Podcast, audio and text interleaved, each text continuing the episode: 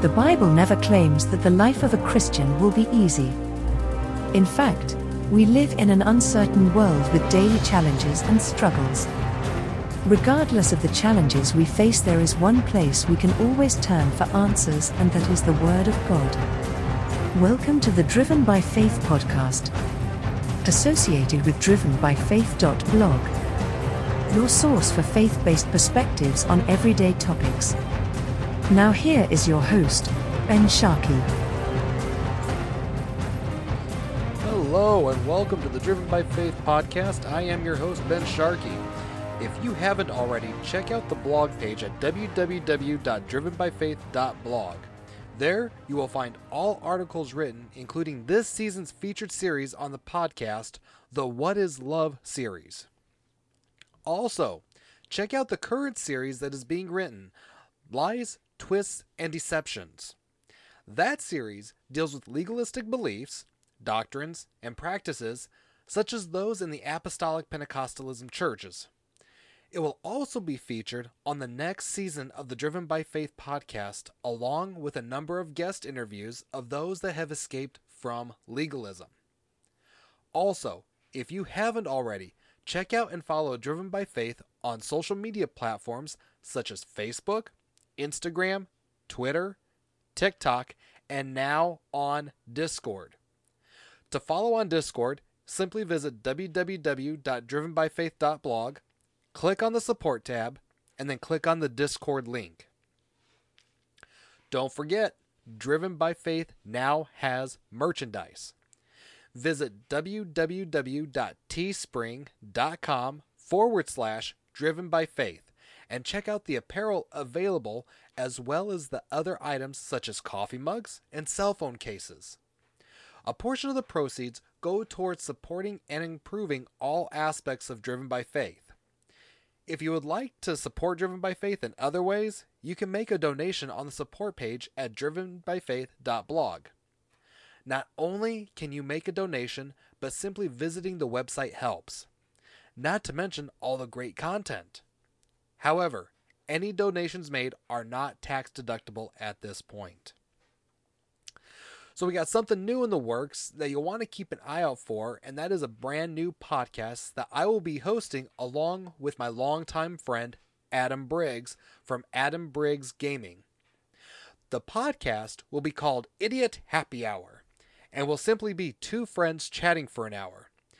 It won't be a faith based podcast like this one, but may include religious discussion as well as politics, news, strange happenings, and just good old banter. So be sure to keep an eye out for that. If you can't tell, Briggs is a gamer. You can find Briggs on Discord by searching Adam Briggs Gaming or on Twitch, A Briggs Gaming. With that being said, the new podcast is planned to have a segment on prepping, so the Driven by Faith podcast will no longer have a prepping segment. However, I will still include a segment on my personal journey towards better health in hopes of inspiring people that no matter how hard it is and no matter the setback, it is possible to achieve better health. So, there has been some change in the last two weeks. Since the last recording, I have dropped one pound and I am now down to 224 pounds. That may not seem like much, however, what has also changed is my actual size. I have started losing inches and was finally able to put on a pair of pants that I haven't been able to in a couple months. Exercise is now a big part of my journey towards better health. I'm exercising five days a week, incorporating running and some resistance training to increase my strength and improve muscle tone. As far as running, I am running approximately 8 miles a week now. My current goal is to be able to run 3 miles without stopping in one session consistently. Does that mean you have to run? Do you have to partake in resistance or weightlifting? Not necessarily. Both of those are great forms of exercise, but the important thing is to simply get moving. Even if you're just going for a short walk at first, it's a place to start. Ideally, over time, that short walk should gradually get longer, But the first goal should simply be to get moving. This, along with a good diet, will help you so much on your journey towards better health. Plus, if you have someone close to you that will walk the same journey, then that helps greatly. Just remember that before you start any program, you should consult your doctor. That is for your safety. Now, for today's reading of What is Love, Bragging, Arrogance, Unbecoming.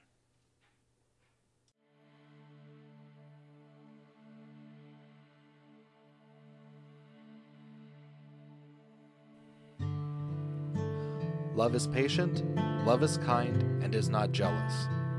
Love does not brag and is not arrogant, does not act unbecomingly.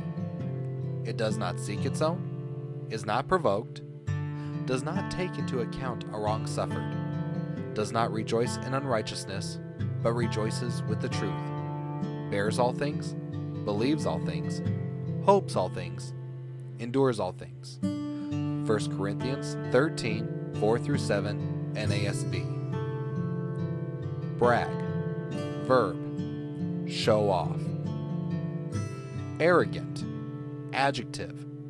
Having or showing feelings of unwarranted importance out of overbearing pride. Boast, tout, prideful. These are just some words that are similar to brag, and to exercise these terms can often show arrogance. These are two behaviors that we are all guilty of projecting at some point in our lives. I'm no exception. At times, I've been guilty of walking around with my chest puffed out, looking for that well deserved recognition, thinking I'm hot stuff, which was usually just me doing what I was supposed to do in the first place. Sometimes, I'll go up to my wife and just totally lay out everything that I did, thinking to myself, I did such an awesome job. She looks at me lovingly and says to me in her own loving way, Do you want a pat on the back or something? That light bulb needed to be changed six months ago. I'm sure I'm not alone in this experience. It's interesting how similar the words brag and arrogant are in definition, yet they are both mentioned in this passage of Scripture separately.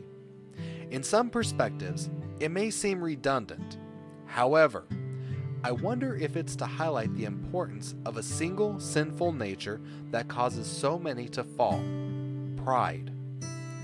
Pride is a truly dangerous condition of our hearts. None of us are immune to it either, and normally it eventually leads us to a place of pain. Even King Solomon spoke of pride, saying in Proverbs 11:2 NASB, when pride comes, then comes dishonor. When thinking of arrogant biblical characters, one that comes to mind is Jonah. Think about his attitude after delivering God's message to the Ninevites. He was so haughty and arrogant about his own righteousness as a prophet of God compared to their wicked behavior that he wanted to see those sinners burn. He went up to get the best seat in the house to watch the fireworks and waited. And waited. And waited. God even showed him mercy by giving him a tree for shade, and yet his heart didn't change. He didn't get it.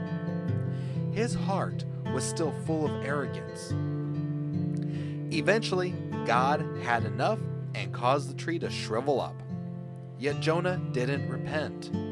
In fact, he complained and griped, showing more concern for a shriveled up tree and his discomfort. That's where his account abruptly ends. If you want other examples, you can look up Belshazzar, who was arrogant and defiant, Pharaoh, who was arrogant and proud, Saul, who became Paul after Jesus knocked him down a few pegs, I would even go so far as to say a number of Christians today. Perhaps some you know. Maybe even you. Sadly, arrogance is very prevalent in the church today. It's not uncommon to encounter Christians who think they are way up on top of the pedestal, thinking non believers are beneath them. They believe that they are so right with God that they are above everyone else. Really? Was that what the apostles taught? Was that what Christ taught? I've seen Christians act high and mighty, pretty much throwing their Bible in someone's face, yelling, I have God's Word on my side. You may have His Word in your hand, but you miss the point with that attitude. The point when Jesus, our King, showed us what humility is when he knelt down in front of his disciples to wash their feet, something I even struggle with to this day. That leads us to the next word that perfectly describes this scenario unbecoming, adjective, not flattering or not fitting or appropriate. The word unbecoming is what really brings this whole thing together. While the three words brag, arrogant, and unbecoming are listed as different virtues opposite of love in the scripture, they are fairly synonymous with each other. To brag is unbecoming. To be arrogant is unbecoming. It's emphasizing what love isn't as Christians, we should be held to a certain standard that manifests the love of Christ for all, not just towards fellow believers, but towards those we simply just pass by on a daily basis, even our enemies. After all, in Matthew 5 38 through 44, Jesus explains to us how to love our enemies. To do any less is unbecoming, a negatively false representation of the church a practice of hypocrisy and a dishonor to God. And yes, this applies to how we speak of and treat those on the opposite side of the political spectrum, as well as the religious spectrum. After all, our actions serve as a ministry in all we do. The question is is it a ministry for the glory of God and His kingdom, or for the fallen world?